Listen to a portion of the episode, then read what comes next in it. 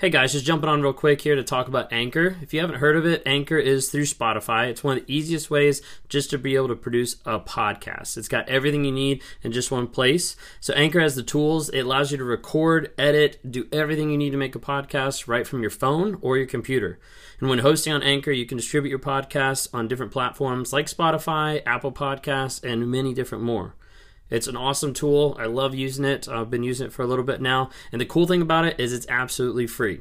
So, if you're interested in starting up a podcast, if you're interested in getting involved in podcast work, then download the Anchor app or go to anchor.fm to get started. A narcissist never apologizes unless there's something that they can gain out of it. So the fact that he would go through verbal abuse, he would have that mental emotional abuse on you, and then come back and do some type of an apology, it was probably a way just to reel you back in. It was probably a way to help control you, to help build that trauma bond and get to the place where you would start putting up with more and more and more. Because what happens is you have someone who they'll mentally or emotionally abuse up to a certain level, then they come and they apologize. That way that level feels slightly normal. Then they'll abuse a little bit more. They'll um, get to emotional abuse a little bit more. Then they'll apologize, and then that nev- level still becomes like the norm, and everybody thinks like, oh, we're better. And then soon, like after a period of time, the mental and emotional abuse are going all full stream, and it feels normal, and it feels like, oh, well, they apologize. It's a really manipulative way to be able to justify it. All right, so good question here. Can you sicken a narc with kindness? So typically I would say no.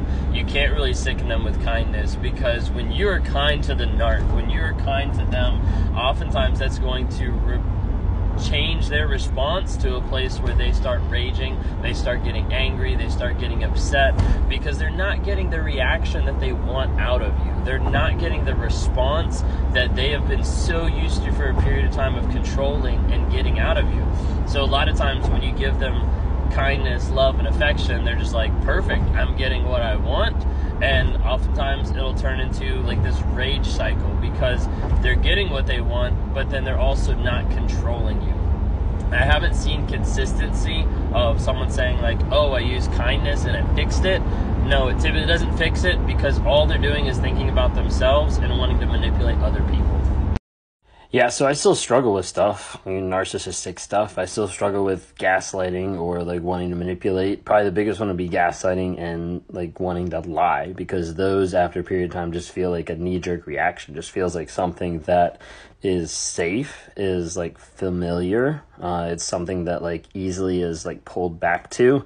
And so every single day fighting those urges, fighting those thoughts or feelings or whatever of wanting just to run or escape from being vulnerable or from being open with my wife or with others uh, can be really hard and it can be really hard trying to work through that and get to the place where every single day I fight for truth and I fight for vulnerability and I fight for being like honest and real and raw with everything that's going on in my life. So I still have those tendencies and the stuff that I have to fight and work on each and every day. So after our first counseling session, we walked out and I was like, "Look, we're healed. We're all good." No, that's not the case. So if you're with a narcissist and you're going to counseling together, one, you probably need to stop because they're going to lie, manipulate, and gaslight the therapist, make you the bad person, and rage at you whenever they leave, showing you that you are the reason that they're the way they are. So I don't recommend you going to therapy with a narcissist. They need to be doing it on their own. My wife and I have gotten to a place where we've started going to therapy together, but that's after about a year or so each, uh, with both of us going to individual counseling, individual therapy, to getting to the place of saying, hey, we actually want to work on the marriage versus one of us lying and being fake about it. So I'm no longer lying and being fake about it. And I'm actually here trying to change, trying to build awareness, healing, growth, and change, and work on myself to get to the place where we can learn how to grow, how to continue on with our marriage in the right way. So for me, I used to think that I was just really good at moving on from stuff. I would just be like, things don't really affect me. I just process it and then move right on. It wasn't until later that I started realizing as some of it was narcissism of why I was able to just move on so quickly.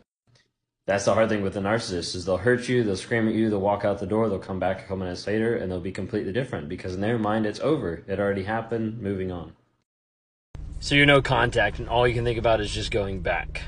Trust me, that's not uncommon That's something that a lot of people deal with because they're in something called a trauma bond.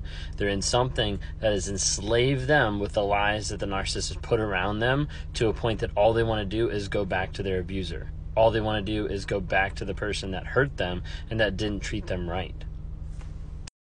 Trust me, you can make it through. There is a way for you to survive this. There is a way for you to get to the place where you have healing and you have change in your life. It's not going to be easy but it's going to be a lot easier once you get through it than dealing with the same abuse day in, day out, than dealing with the lies, than dealing with the manipulation, than dealing with the lying and the cheating. And that's what I'm here for. I'm here to try to help people understand that and help help people get through that trauma bond to be able to break free and to be able to live a better life. So the silent treatment is another manipulation tactic that a lot of narcissists use. Um, if you don't follow Lee Hammock with Mental Healness, follow him because I know at times that he's um, experienced or done videos about the silent treatment. The silent treatment wasn't big as far as like my story or my journey. I would rather rage, get upset, angry at the situation, and like push for some type of resolution, even though that was hurting the other person in the moment. But yes, they do use the silent treatment. They do go to a place of silence and get to the place where you have to contact them. You have to reach out to them, or you start doubting yourself so much that you end up apologizing for their actions. You end up apologizing for anything and everything to be able to get to the back to the place that you just feel better that you feel validated because now they're starting to talk to you now they're starting to interact with you all this is just a manipulation tactic to try to be able to get you to come back to them. So narcissists are very manipulative. So you have to remember they're going to use whatever they can to be able to control and manipulate you. So if they're going to do that by at times withdrawing sex, withdrawing emotion, a lot of times they'll build stuff up. You might have great sex at the beginning of the relationship or they might feel like you were top of the world and really connected love wise at the beginning of the relationship and emotion was great and everything like that, then they start pulling back. They start pulling back the sex, pulling back the emotion, whatever it might be. They start pulling those things back, and as a result, you come back wanting more. That makes them feel like they're valued. That makes them feel like they're number one because there's someone that's coming to them to be able to get something feels like they're in charge, feels like they're in control. It makes the other person be the supply. So a lot of times with this, they'll use sex and emotions to be able to pull those away, to be able to control and manipulate you. Trauma bonds are real. Emotional, mental abuse is real, and it's very, very challenging to be able to get past. The hard thing is, oftentimes people don't forget about the past. They don't forget about the people that abused but there is ways to be able to work through it to be able to process it and to be able to help get you to the place that you can move on with your life and be the best person you could possibly be first off get into therapy Therapy is great. I recommend it for everybody, uh, especially with people with mental or emotional, physical abuse. I recommend a lot of times uh, EMDR therapy. It's a really good therapy out there that helps people deal with the trauma and get less triggered uh, as they have those memories pop up or have like flashbacks or things like that. But the actual like forgetting a person, that can be really hard because basically what you're doing is you're having to mourn the death of someone that is still alive, mourn the person that you fell in love with that actually you found out didn't exist anymore. So you'll see this a lot of times where the narcissist will act one way to everybody else than they do to their spouse. And it can be really challenging and really frustrating because one, it makes the spouse feel crazy of like, maybe it's me because they don't act this way to everybody else. And two, it makes a false image that the narc loves to be able to keep and the narc is prone to be able to do whatever they can to protect that image around other people. So to other people, they might appear empathetic. They might appear caring. And all this is just a facade. It's just a mask mask that they're putting over their face that other people think that they actually have a good relationship with you or that they actually are a good person or whatever it might be that they're actually trying to manipulate other people's perspective of them. And so as a result they will act like they have uh, empathy. They will act like they have sympathy. They will conjure up something that they've seen and emulate it from another person to be like this is what i need to do in this situation to pretend to care right, so as a narcissist, they're going to blame you. They're going to try to manipulate the conversation back to you and say that it is your fault for their decisions. So I want you to hear this loud and clear right here and right now. It is not your fault that he cheated on you.